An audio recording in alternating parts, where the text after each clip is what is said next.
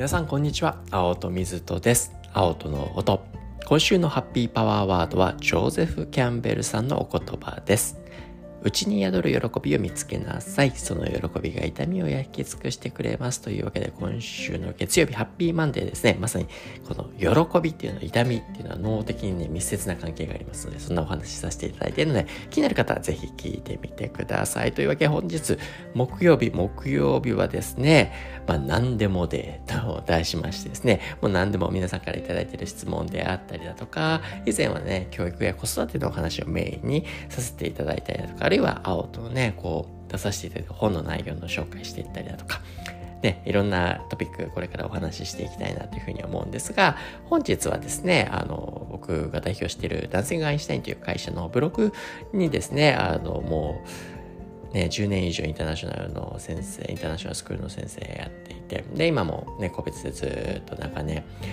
ね、生徒たちと向き合って子供たちと向き合い続けてでもう僕はね尊敬するメンバーでもありかつ今なぜかアインシュタインのメンバーでもあるんですけどでそして僕の妻でもあるんですけどあの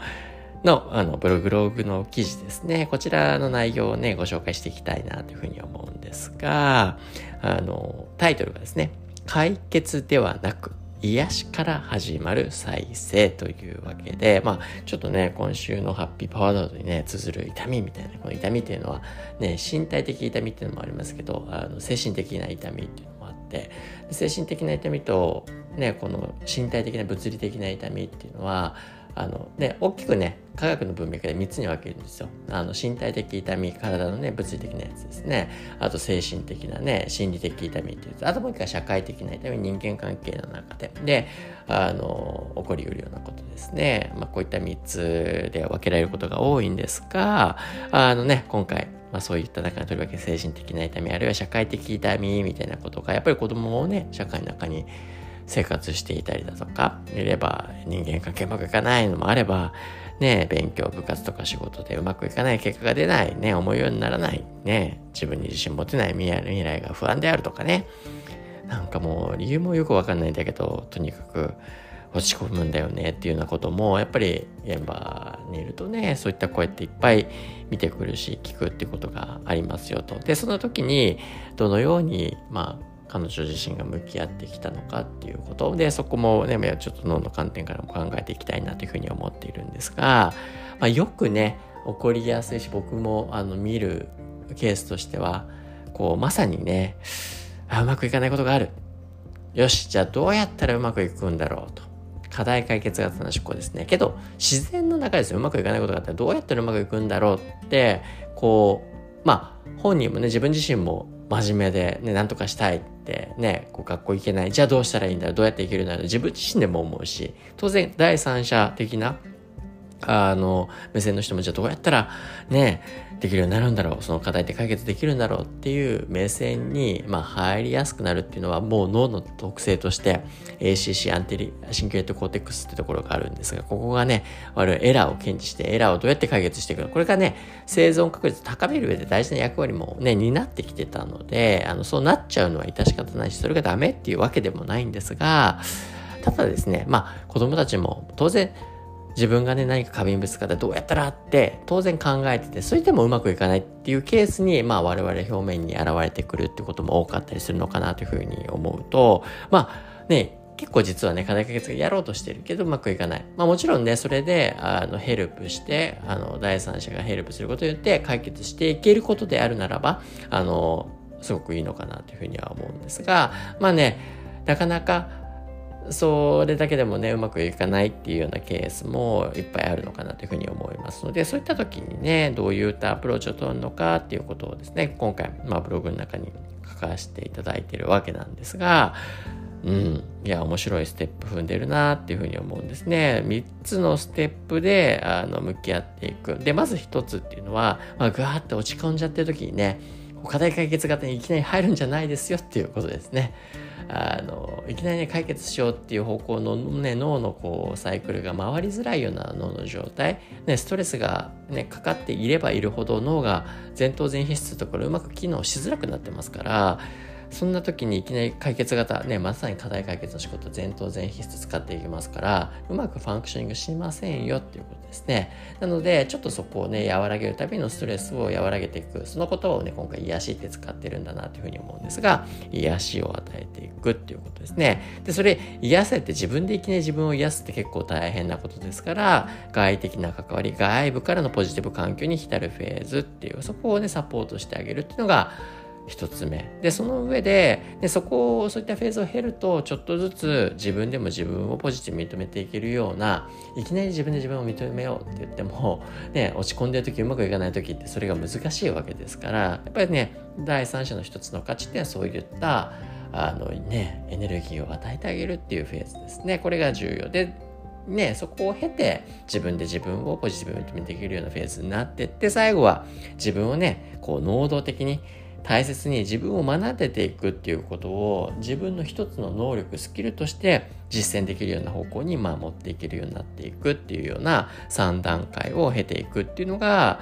重要そうだよね。まあ今回ねこの一つの例として学校行けないんだよってね子供が。でも当然どうしたらいけるようになるかなって自分でも考えてる。けどそれでもうまくいけない。だから課題解決するっていうねそこで言ってもそれでもいろいろ試行したけどこうしたけどいけないと。まあけどそうするとですね課題解決をあの軸に置いてる人だとああ分かったと。じゃあまあ学校は今行けないのね。分かりましたと。じゃあ OK ね。学校行かない代わりにじゃあ何がしたいのっていう問いとかもねよくあると思うんですよね。何がやりたいの何したいの？自分のモチベーションは何？夢は何？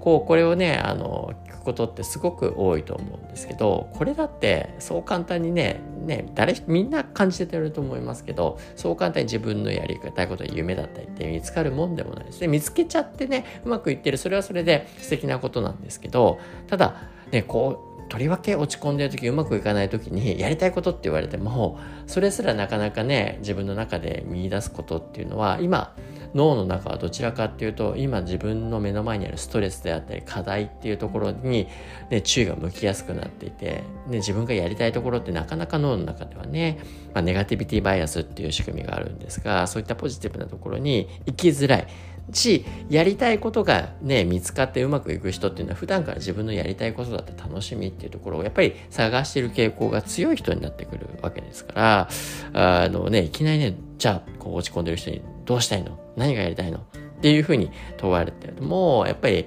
難しいよねと。だからこそまずファーストステップとしてねどんなあなたも大丈夫だよって言って私は味方だよってっていうようなであのその子がね落ち着いていけるようなまあその子が落ち着くすなわちね脳がちゃんと機能するような落ち着ける癒しのような状態にあのね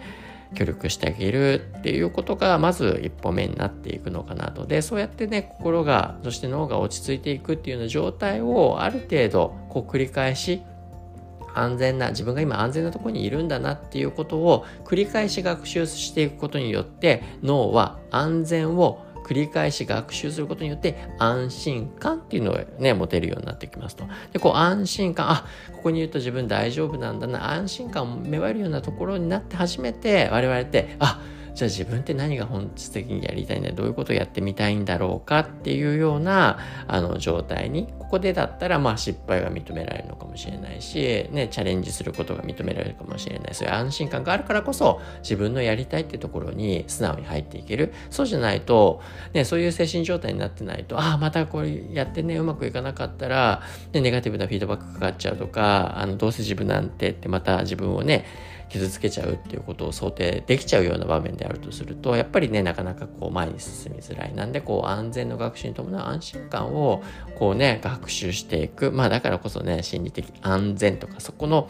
継続に伴う安心感っていうところが一人一人のねこのモチベーションっていうところ。でまあやりたいこともねすぐ見出せるわけではないので具体的に何かこれっていうんではなくてちょっとずつのねちっちゃなモチベーションっていうところですね。これを自分の中で探っていく。あなんか気になるとか好奇心が湧くとかそれを大切にちょっとずつしてる人が本質的にあこれ本当にやりたいなっていうものに巡り合うチャンスを広げてくれるのでそういったね向き合い方が必要になってくるんじゃないかなというわけで本日はですねまあちょっとね元気がなくなっちゃったなという時にすぐすぐ課題解決に入るんではなくてちょっと癒しのモーメント安全から安心に入っていくことによって小さなモチベーションを見出すことの重要性お話しさせていただきました。明日 Happy Friday です。皆さんのハッピーエピソードお待ちしています。本日もどうもありがとうございました。